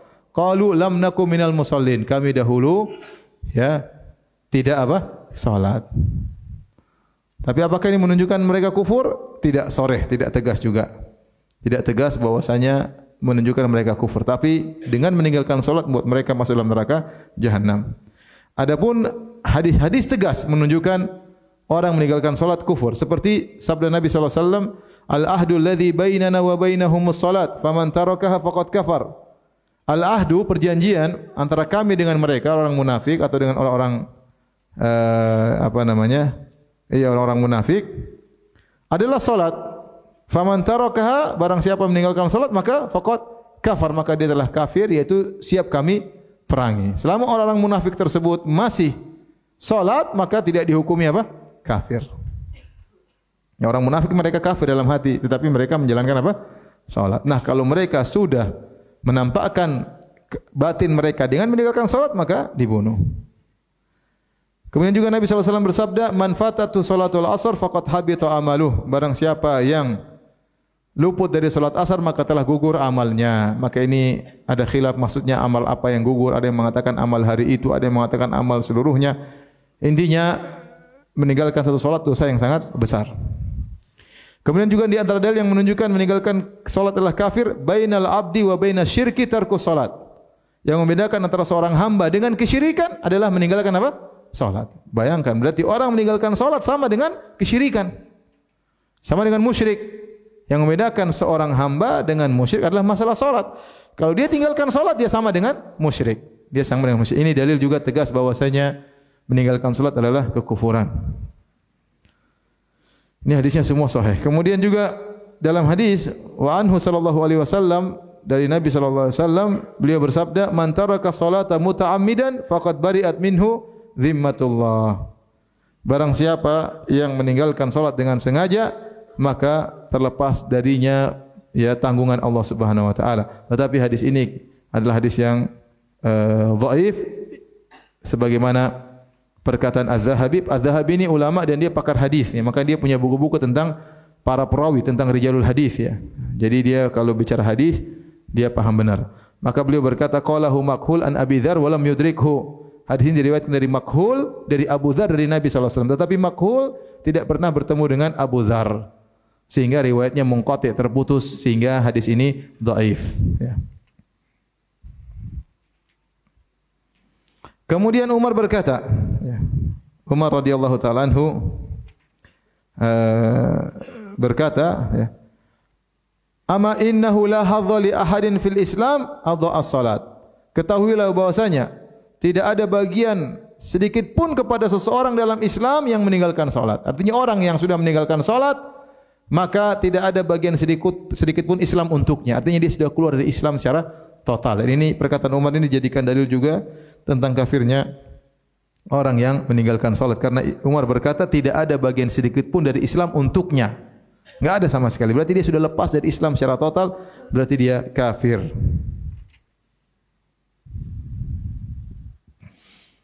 Kemudian juga berkata tabi'in Ibrahim An-Nakhai. Ibrahim An-Nakhai berkata, "Man taraka salat faqad kafar." Barang siapa meninggalkan salat dia telah kafir. Wa qala Ayyub As-Sikhtiyani mithla dhalik. Ayyub As-Sikhtiyani juga para ulama salaf mengatakan sama seperti perkataan Ibrahim An-Nakhai. Wa rawal Jurairi an Abdullah bin Syaqiq an Abi Hurairah radhiyallahu taala anhu. Dari Abdullah bin Syaqiq dari Abu Hurairah radhiyallahu anhu qala beliau berkata kana ashabu Rasulillah sallallahu alaihi wasallam la yarawna syai'an minal a'mali tarkuhu kufrun ghairu salat. Adalah para sahabat mereka tidak memandang suatu amalan pun kalau ditinggalkan menjadi kafir kecuali salat. Semua amalan meninggalkan zakat, meninggalkan haji, meninggalkan puasa menurut para sahabat tidak kafir kecuali meninggalkan apa? Salat. Sehingga sebagian ulama berdalil dengan perkataan Abdullah bin Syakik ini bahwasanya para sahabat ijma meninggalkan salat adalah kafir. Ini diriwayatkan oleh Hakim dan Mustadrak dan Tirmizi ya tanpa menyebut dari Abu Hurairah yaitu dari perkataan Abdullah bin Syakik langsung Ya. Ber, wa qala Ibnu Hazm berkata Ibnu Hazm rahimahullah la dzamba ba'da syirki a'zam min tarki salat. Tidak ada dosa yang lebih besar daripada kesyirikan seperti meninggalkan salat. Hatta yakhruja waqtuha sampai keluar waktunya. Wa qatl mu'min bi ghairi haq kemudian membunuh seorang mukmin tanpa hak. Jadi jangan dianggap sepele. Meninggalkan salat lebih parah daripada zina ya. Lebih parah daripada durhaka kepada orang orang tua. Ngeri. Orang durhaka kepada orang tua tidak ada yang mengatakan kafir orang yang membunuh orang lain ya tidak ada yang mengatakan kafir. Tapi kalau orang meninggalkan salat banyak ulama mengatakan apa? Kafir. Berarti dosanya enggak enggak gampang, dosanya besar. Lebih parah daripada durhaka, lebih parah daripada merampok, lebih parah daripada berzina. Ya, sementara orang menggampangkan masalah salat. Kemudian juga hadis berikutnya kata Imam Az-Zahabi rawah Hammam dan dia berkata nabba ana qatada anil Hasan An Huraith bin Qabisah qala haddatsani Abu Hurairah qala qala Rasulullah sallam Abu Hurairah berkata Rasulullah sallam bersabda awwalu ma yuhasabu bihi al-'abdu yaumal qiyamah min amalihi salatuhu Yang pertama kali dihisab ya, pada hari kiamat seorang hamba dari amalannya adalah salatnya itu yang pertama kali dihisab. Fa in saluhat faqad aflaha wa anjaha kalau ternyata salatnya baik maka dia telah beruntung dan telah selamat. Wa in fasadat faqad khaba wa khasir kalau ternyata solatnya buruk maka dia telah merugi dan merugi.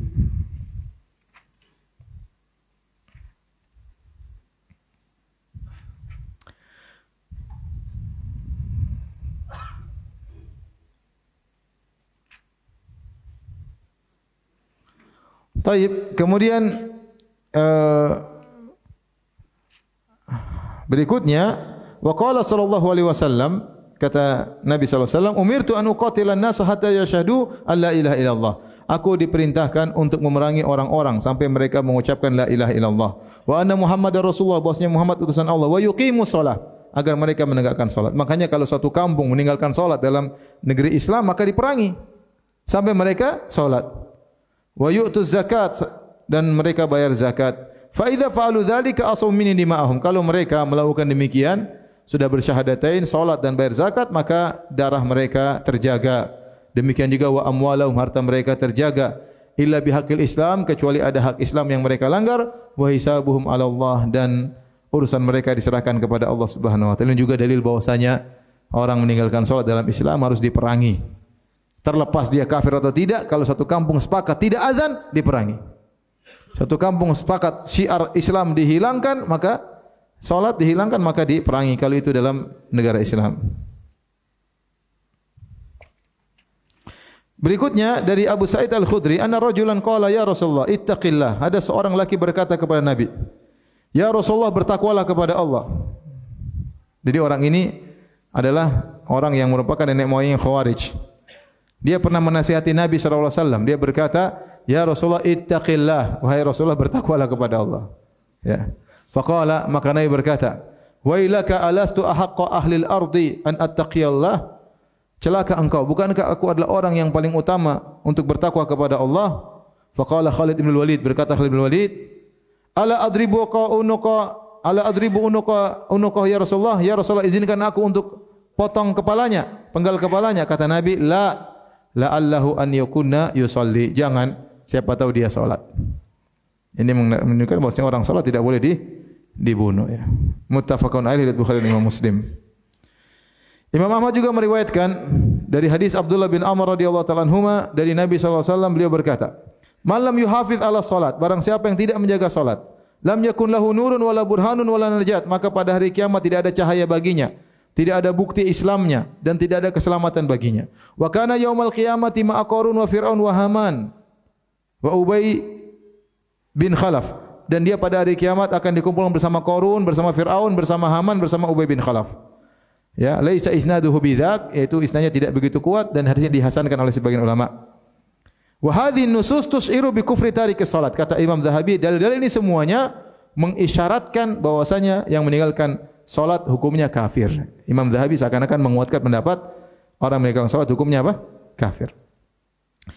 Kenapa orang yang tidak salat akan dikumpulkan kepada Firaun dengan Haman, Qarun dan Ubay bin Khalaf? Kata Ibnu Qayyim rahimahullahu taala, sebagaimana Firaun yang sibuk dengan singgasananya sehingga lupa untuk salat, Maka demikian juga kalau ada orang yang sibuk dengan singgah sananya sehingga lupa untuk sholat, dia merasa bahagia dengan singgah sana, singgah sananya, maka dikumpulkan dengan Fir'aun. Demikian juga barang siapa yang sibuk dengan jabatannya, ya, sehingga dia meninggalkan sholat, atau takut jabatannya hilang, sehingga dia meninggalkan sholat, maka dia akan dikumpulkan bersama Haman, panglimanya Fir'aun. Yang jabatannya membuat dia tidak sholat. Demikian juga Korun. Barang siapa yang sibuk dengan hartanya, terlalu banyak hartanya, sehingga tidak sholat, ya. Ibu-ibu terlalu banyak tasnya, ya. terlalu banyak tasnya, terlalu banyak HP-nya, ya. Terlalu banyak apa lagi? Make up-nya terlalu banyak, ya. Sehingga hal itu semua membuat dia lupa untuk sholat, maka dikumpulkan bersama korun yang kebanyakan harta sehingga lupa untuk apa? Sholat. Dan barang siapa yang sibuk dengan perdagangan, ya harus perdagangan, harus transaksi, harus ke sana, ke sini, harus sales dan macam-macamnya, sehingga dia lupa untuk sholat, maka dikumpulkan bersama Ubay bin Khalaf. Ubay bin Khalaf pedagang besar di kota Mekah. Ya. Dan kalau Nabi menyebutkan tentang ru'usud dolalah, gembong-gembong orang orang kafir, Fir'aun, Haman, Korun, Ubay bin Khalaf, ini isyarat bahwasanya yang meninggalkan sholat hukumnya kafir. Karena dikumpulkannya sama gembong-gembong kekufuran. Kita tahu Fir'aun, Korun, neraka paling bawah semua. Ya, neraka yang paling parah, artinya gembong-gembong kekufuran, bukan hanya orang kafir biasa, gembong-gembongnya. Ya, kalau orang dikumpulkan satu neraka sama Fir'aun, kira-kira kafir atau bukan? Kafir lah. Ya. Kalau dikumpulkan sama orang kafir yang lainnya, mungkin masih mending ya, bukan mending, parah juga. Tapi kalau sama Fir'aun, super parah. Ya, ini dalil kata di antara dalil kata Az-Zahabi wa hadhihi nusus tus'iru bi kufri tariki salat. Ini dalil-dalil mengisyaratkan bahwasanya meninggalkan salat hukumnya apa? Kafir. Tadi saya katakan khilaf ya selama masih meyakini wajib. Kemudian wa qala wa qad qala Nabi sallallahu alaihi wasallam li Muadz dan telah bersabda Nabi kepada Muadz Ma min abdin yashhadu an la ilaha illallah anna Muhammadan abduhu wa rasuluh illa harramallahu 'alan nar. Barang siapa yang tidak seorang hamba pun bersaksi tidak ada sembah yang disembah kecuali Allah Muhammad adalah hambanya dan rasulnya kecuali Allah haramkan dia atas neraka jahanam ya berarti dia masih bertauhid ya. Dia masih bertauhid. Fa muakhirus salat ya. Orang yang menunda salat an waqtiha sahibu kabirah ya di sini eh, apa namanya Az-Zahabi memperinci saya. Dia menjamakkan antara hadis-hadis yang menunjukkan bahwasanya meninggalkan solat kafir kemudian digabungkan dengan hadis yang sabda Nabi kepada Muaz barang siapa mengucapkan la ilaha illallah Muhammadur Rasulullah tidak mungkin tidak masuk apa? Neraka. Bagaimana mengkompromikannya? Lihat bagaimana cara beliau mengkompromikan. Kata beliau fa muakhirus salat an waqtiha sahibu kabirah orang yang menunda solat sampai keluar waktunya adalah pelaku dosa besar. Wa tarikuha bil kulliyah ya dan meninggalkan solat secara total ani solat al wahidah satu solat saja dia tinggalkan secara solat secara total kaman zana wa sarak maka hukumnya seperti orang berzina dan mencuri. Lianna tarka kulli solatin au tafwitaha kabirah. Karena meninggalkan setiap solat atau uh, luput dari solat merupakan dosa besar. Fa in fa'ala dzalik marratin kana min ahli kabair illa an yatub. Jika dia meninggalkannya berulang-ulang maka dia termasuk pelaku dosa besar sampai dia bertobat. Fa in lazama tarka salati fa huwa min al-akhsarin al-ashqiya al-mujrimin. Kalau dia terus-terusan meninggalkan salat maka dia termasuk orang-orang yang paling merugi, al-ashqiya, orang-orang yang paling celaka dan mujrimin para pendosa. Seakan-akan beliau memperinci tingkatan-tingkatan orang meninggalkan salat. Kalau meninggalkan mengakhirkan salat dosa besar. Tetap di solat. Dia solat asar di waktu maghrib misalnya. Ya, kata dia ini dosa besar. Kalau enggak solat asar sama sekali, satu solat saja, sama seperti zina atau mencuri, kata siapa? Adhabi. Kalau ternyata ya meninggalkannya berulang-ulang, maka dia terperlaku dosa besar yang terancam dengan apa? Neraka dan yang lainnya. Kecuali dia bertobat. Tapi kalau dia terus-terusan meninggalkan, maka seakan-akan dia kafir. Termasuk dari al-akhsarin. Ya. Al-asqiya, orang yang paling binasa, orang yang paling celaka, orang mujrimin, itu kafir. Wallah alam bisawab, seakan-akan demikian. Jadi beliau mem memperinci dan ini uh, cocok dengan pendapat Syekh Uthaymin rahimahullah ta'ala. Yang juga saya condong kepada pendapat tersebut, meninggalkan solat secara totalitas, maka hukumnya apa? Kafir. Tapi kalau meninggalkan satu, dua kali, ya, ya masih bolong-bolong, maka dia dosa besar ya. Tidak tidak lebih ringan daripada berzina dan mencuri. Wallahu taala alam bisawab. Sampai di sini saja kita sampaikan. Kalau ada yang bertanya saya persilakan.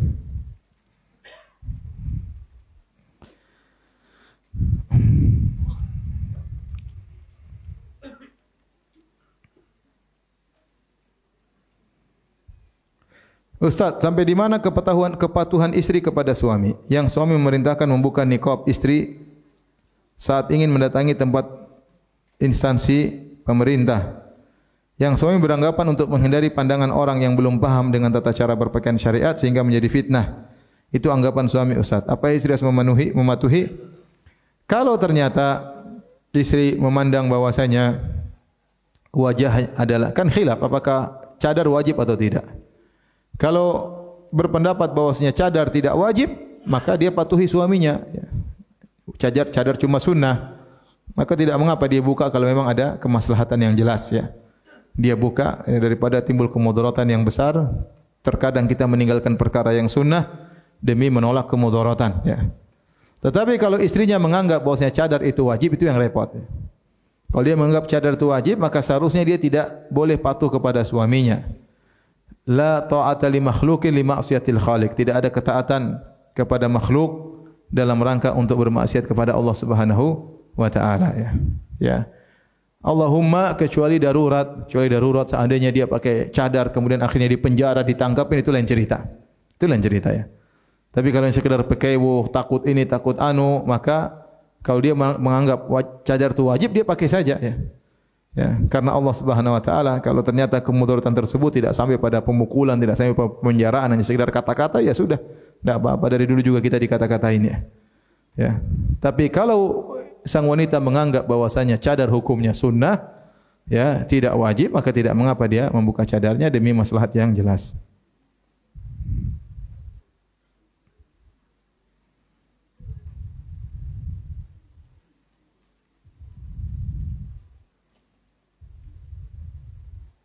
Minta bantuan kepada pawang hujan.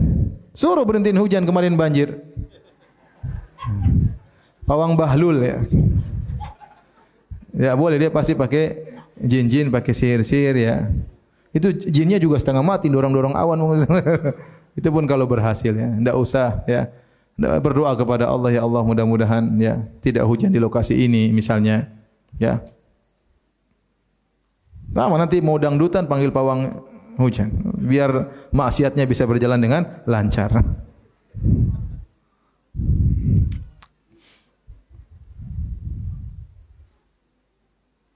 Sewaktu saya masih SD, saya sering sekali diajak kedua orang tua berkunjung ke rumah paranormal. Para tidak normal ya. Dan saya tidak paham tujuan orang tua saya sering berkunjung ke rumah para tidak normal tersebut. Sampai saya diajarkan tatoyur dalam kehidupan sehari-hari dan pernah satu hari diajak ekspedisi alam uji nyali bermalam di tempat angker. Kurang kerjaan ya. Kurang kerjaan. Apakah saya berusaha Ustaz yang mana waktu itu saya masih kecil dan tidak paham tentang hal tersebut? Tidak paham, tidak tahu, mudah-mudahan tidak berdosa. Jangan diulangi lagi. Jangan diulangi lagi.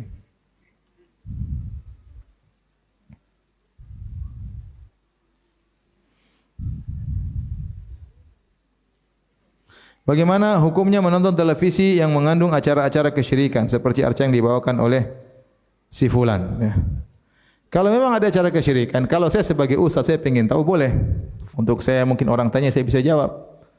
Tapi kalau antum nonton buat senang-senang maka tidak boleh ya.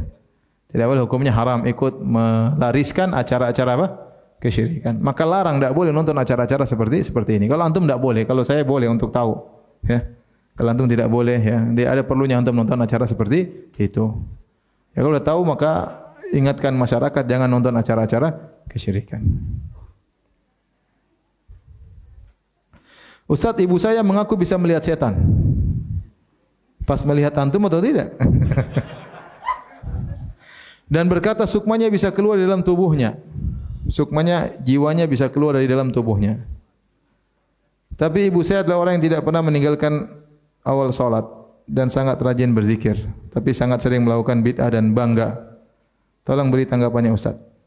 Uh, ini biasanya, biasanya orang bisa melihat setan biasanya. Biasanya dia juga ada setan di dalamnya. Biasanya ada jin dalam apa? Dalam dirinya. Itu ini secara umum ya, secara umum kita dapat di banyak kasus seperti itu. Punya apa? Indra keenam biasanya dia punya ilmu entah diwariskan oleh bapaknya, oleh kakeknya sehingga dia hidup biasanya tidak normal. Biasanya ada aneh-aneh lihat macam-macam ya.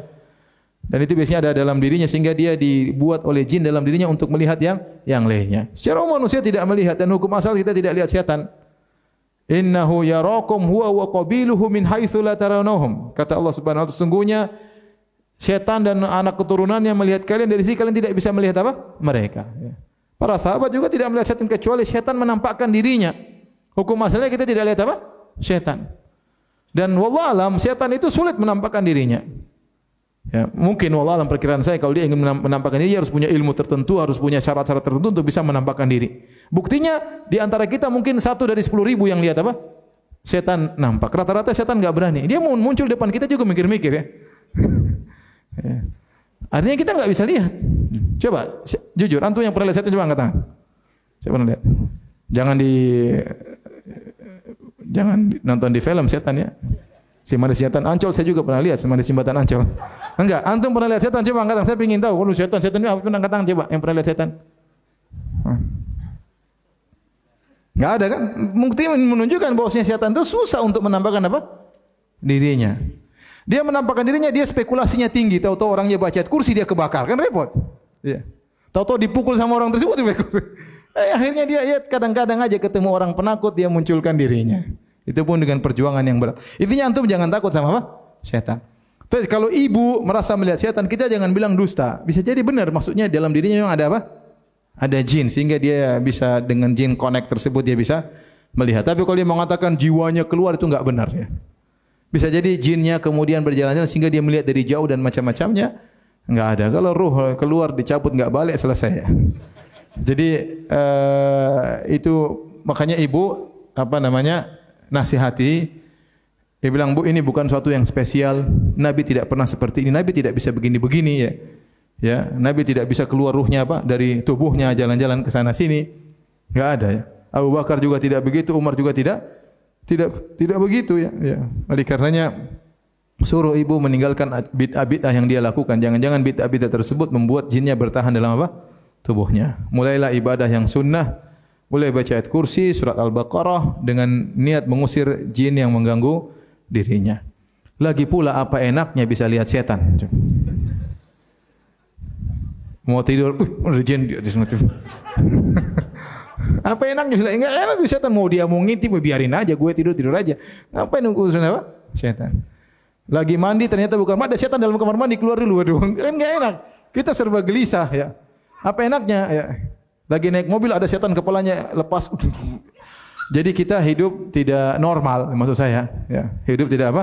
Normal ya. Makanya kalau ada orang bisa lihat setan kita bilang ya itu bukan kelebihan, itu kekurangan sebenarnya. Itu apa? Kekurangan. Ya beda dengan Nabi SAW terkadang diperlihatkan oleh Allah setan karena ada uh, sesuatu yang harus Nabi ya sebagai seorang Rasul ya. Tapi kalau para sahabat tidak ada yang lihat apa? Setan. Kecuali setannya menjelma atau seperti Abu Hurairah ketemu dengan setan menjelma jadi manusia dan itu langka. Bukan setiap saat melihat apa? Setan.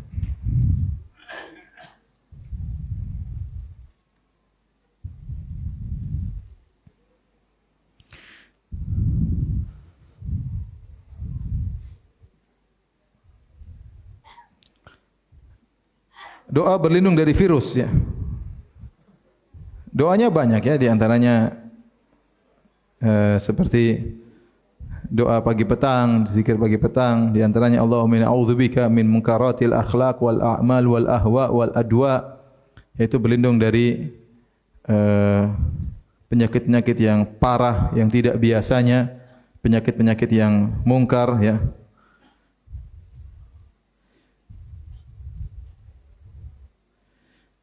Di antara dari Sayyidul Asqam ya.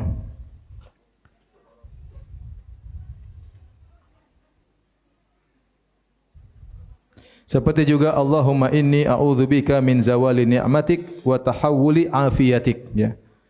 Wa fujaata ni'matik wa jami'i sakhatik. Ini juga karena tahawul afiyatik ini perubahan afi afiyat itu keselamatan. Dari keselamatan menjadi apa? Penyakit dan yang lainnya. Maka di antara doa untuk terhindar dari virus atau penyakit secara umum ya Allahumma inni a'udzubika min zawali ni'matik. Ya Allah berlindung kepada engkau dari hilangnya kenikmatanmu anugerahmu wa tahawuli afiyatik. Dan berubahnya keselamatan yang kau berikan kepadaku ya misalnya dari selamat dari sehat menjadi apa? Penyakit. Wa fujaati nikmatik dan uh, azab yang datang dengan tiba-tiba. Wa jami'i sakhatik dan juga seluruh kemarahanmu. Kemudian juga seperti Ya, doa Allahumma inni a'udzubika minal baras wal junun wal juzam wa min sayyi'il asqam. Ini umum, min, min sayyi'il asqam dari penyakit-penyakit yang buruk ya. Tidak semua penyakit kita berlindung ya. Terkadang kita dikasih penyakit menggur rasa-rasa, ada penyakit yang mungkar, penyakit yang parah kita berlindung eh, darinya. Ya sisanya adalah kita baca doa-doa zikir pagi petang ya. Apakah boleh diganti Allahumma inna na'udzubika inni a'udzubika jadi inna na'udzubika ya insyaallah enggak ada masalah. Kita berdoa untuk keluarga kita. Allahumma inna na'udzubika dan insyaallah enggak ada masalah. Ustaz, tante saya mengaku memiliki penjaga. Masya Allah. Tadi ibunya bisa melihat setan, sekarang tante bisa punya penjaga. Dan dapat berkomunikasi dua dunia. Dapat berkomunikasi dua dunia. Ya, Setiap sumpahnya selalu terjadi. Setiap saya dakwahi, saya disumpahi. Setiap sumpahnya selalu terjadi. Setiap saya dakwahi, saya disumpahi. Apakah saya berdosa? Uh, iyalah dia berdosa, sumpah-sumpah buruk enggak boleh. Ya. Jadi nasihati secara baik-baik saja, nasihati. Ya. Uh, kita tidak apa namanya tidak mengingkari dia punya penjaga, tapi apakah mengambil penjaga dari kalangan jin boleh atau tidak? Jawabnya tidak boleh. Ini sangat menyerempet kepada kesyirikan. Ya. Makanya Nabi Ismail, uh, eh, Nabi Sulaiman berdoa, uh, wahabli mulkan la yang bagi li ahadin min ba'di innaka antal wahhab. Anugerahkanlah kepadaku kerajaan yang tidak boleh seorang pun setelahku. Yaitu di antaranya kerajaan Sulaiman menguasai apa? Jin. Makanya Nabi SAW waktu menangkap jin Ifrit, Nabi lepaskan lagi. Ya. Kenapa? Aku pun ingat doa saudaraku Sulaiman. Nabi tidak boleh menguasai apa? Jin. Apalagi tante ya. Jangan ya. Karena biasanya punya penjaga itu biasanya ada kata orang ada maharnya, ada timbal baliknya ya. Entah dia minta apa, dia minta apa agar terus menjadi satpamnya ya. Kalau tidak satpamnya tersebut akan cari majikan yang lain.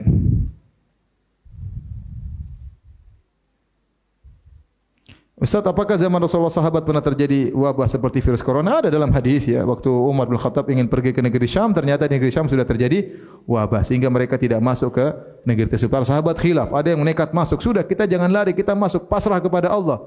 Yang satu mengatakan bukan masalahnya, masalahnya gimana? Ternyata ada hadis ya bahwasanya kalau ada tempat wabah kita harus tidak boleh masuk. Tapi sudah ada di zaman tersebut. Bagaimana kalau meninggal karena wabah? Apakah termasuk mati syahid? Jangankan meninggal. Ya. Kata Nabi jika terjadi wabah. Ya. Waqa'a at-ta'un bi ardin wa antum fiha. Ya. Sementara kalian berada dalam wabah dalam tempat tersebut, kemudian dia bersabar, ya, seorang bersabar dengan wabah tersebut, ya. Ya, dan dia tahu tidak akan menimpanya kecuali dengan izin Allah Subhanahu wa taala kana lahu ka ajri syahid maka dia mendapatkan pahala seperti pahala mati syahid nabi tidak menyebutkan harus mati yang penting dia kena wabah dan dia bersabar dan dia tahu bahwasanya kalau Allah berkehendak dia akan kena, kalau Allah tidak berkehendak tidak bakalan apa? Kena. Apakah dia terkena atau tidak? Dia mendapatkan pahala luar biasa itu pahala mati syahid. Kalau dia terkena wabah kemudian dia sabar sehingga meninggal dapat mati mati syahid ya. Hadisnya ada ya. Saya katakan bahwasanya semua takdir Allah Subhanahu wa taala. Lihatlah saya sampaikan sebagian saudara-saudara kita yang keluar dari Wuhan berapa orang coba? Orang Indonesia WNI dari Wuhan yang kemudian dijemput oleh pemerintah berapa orang? 300. Satu orang pun tidak kena. Padahal mereka sudah di pusat apa? Di pusat wabah. Pusat wabah, sumber wabah, berhari-hari lama. Tidak satu orang pun apa? Kena. Berarti kalau Allah tidak berkendak, tidak bakalan kena. Dan mereka sudah jalan-jalan, sebagian mereka shooting-shooting, sebagian mereka. Tapi 300 orang tidak, bukan sedikit, 300 orang itu banyak. Apakah tidak satu orang kena? Buktinya tidak satu orang pun yang yang kena. Berarti kalau tidak berkehendak tidak bakalan kena. Tapi ada orang yang mungkin saya dengar di Italia enggak tahu dia berkontak dengan siapa, tahu-tahu dia apa? Kena ya. Kita enggak tahu kalau ingin membuat kena akan kena ya. Maka kita serahkan kepada Allah Subhanahu wa taala. Yang penting kita berusaha mengambil sebab. Tugas kita hanya berusaha. Kena enggak kena urusan Allah Subhanahu wa taala. Siapa tahu kalau misalnya orang terkena penyakit corona, mungkin Allah ingin berikan dia pahala mati syahid. Allah tahu dia sabar kali ini. Bisa jadi kalau dia enggak kena corona ternyata dia malah maksiat malah suul khatimah. Kita enggak tahu. Pokoknya orang muslim kena musibah pun corona maupun yang lain yang lainnya maka dia bersabar. Dan tidak semua yang kena corona kemudian meninggal dunia ya. Hanya sedikit ya.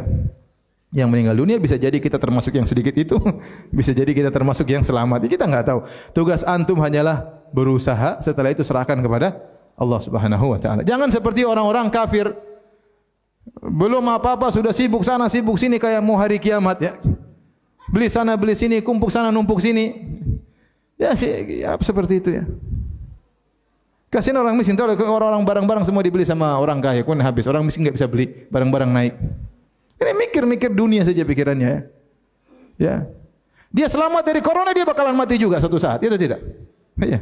Kemudian dihisap oleh Allah, silakan mampus di sana. Ya. Kalau tidak bertobat kepada Allah, mampus di alam barzah dan mampus di akhirat kelak. Orang Islam jangan seperti itu. Alhamdulillah kita beli-beli yang wajar aja. Tidak perlu kemudian numpuk buat tiga bulan. Terlalu banyak ya akhi. Indomie beli satu masjid, ngapain ya akhi? Santai aja. Eh, kita beli-beli seadanya. Yang butuh juga banyak, bukan cuma kita sendiri. Kalau sakit ya sudahlah. Saya sakit, kamu sakit. Alhamdulillah. Kalau sakit tinggal ke rumah sakit, meninggal ya sudah. Ente enggak meninggal karena corona, meninggal karena yang yang lainnya. Terlalu sehat, terlalu banyak fitness juga meninggal. Ya, meninggal karena terlalu sehat. Kita terlalu sehat ini. ya. Yang jelas orang muslim begitu berusaha menghindar sebab-sebab yang misalnya pemerintah anjurkan kita kerjakan ya. Kita kerjakan misalnya harus pakai ini, pakai kerjakan aja. Kita tinggal melakukan sebab berdoa, sisanya serahkan kepada Allah. Virusnya enggak kelihatan. Kita enggak tahu di mana ada virusnya, tahu-tahu virusnya nyasar kepada siapapun kita enggak ngerti. Lagi-lagi ngelirik cewek, tahu-tahu virusnya nyasar ke mata, selesai. kita enggak tahu. Ya, intinya intinya uh, bagi orang Islam virus penyakit secara umum bukan berarti siksaan, paham?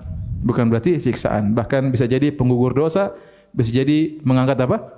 derajat. Tinggal sikap kita menghadapi wabah atau penyakit tersebut. Semoga kita diselamatkan dari penyakit tersebut.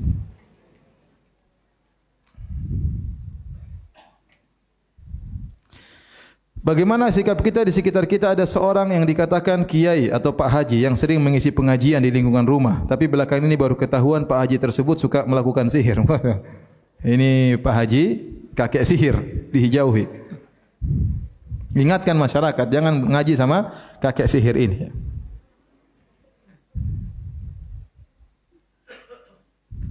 Bagaimana hukumnya bila saya membaca tafsir juz 29, 30 dan lainnya dengan tidak berpakai hijab? Enggak ada masalah di rumah. Kita dengar pengajian tanpa jilbab enggak ada masalah ya. baca buku tafsir tidak pakai jilbab juga tidak masalah. Baca Quran pun tidak pakai jilbab tidak jadi masalah. Cuma kalau menyentuh harus disunahkan apa ber berwudu.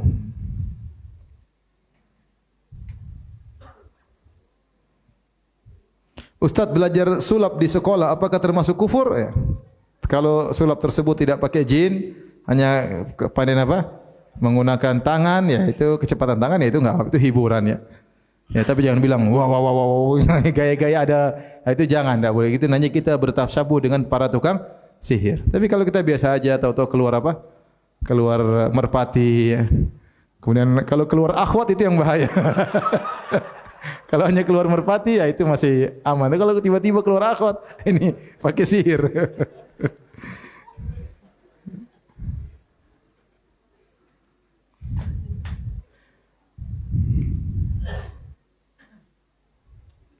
Tapi demikian saja uh, kajian kita kurang lebih saya mohon maaf insyaallah kita lanjutkan bulan depan dengan izin Allah Subhanahu wa taala. Subhanakallah bihamdik asyhadu an la ilaha illa anta astaghfiruka wa atubu ilaik. Assalamualaikum warahmatullahi wabarakatuh.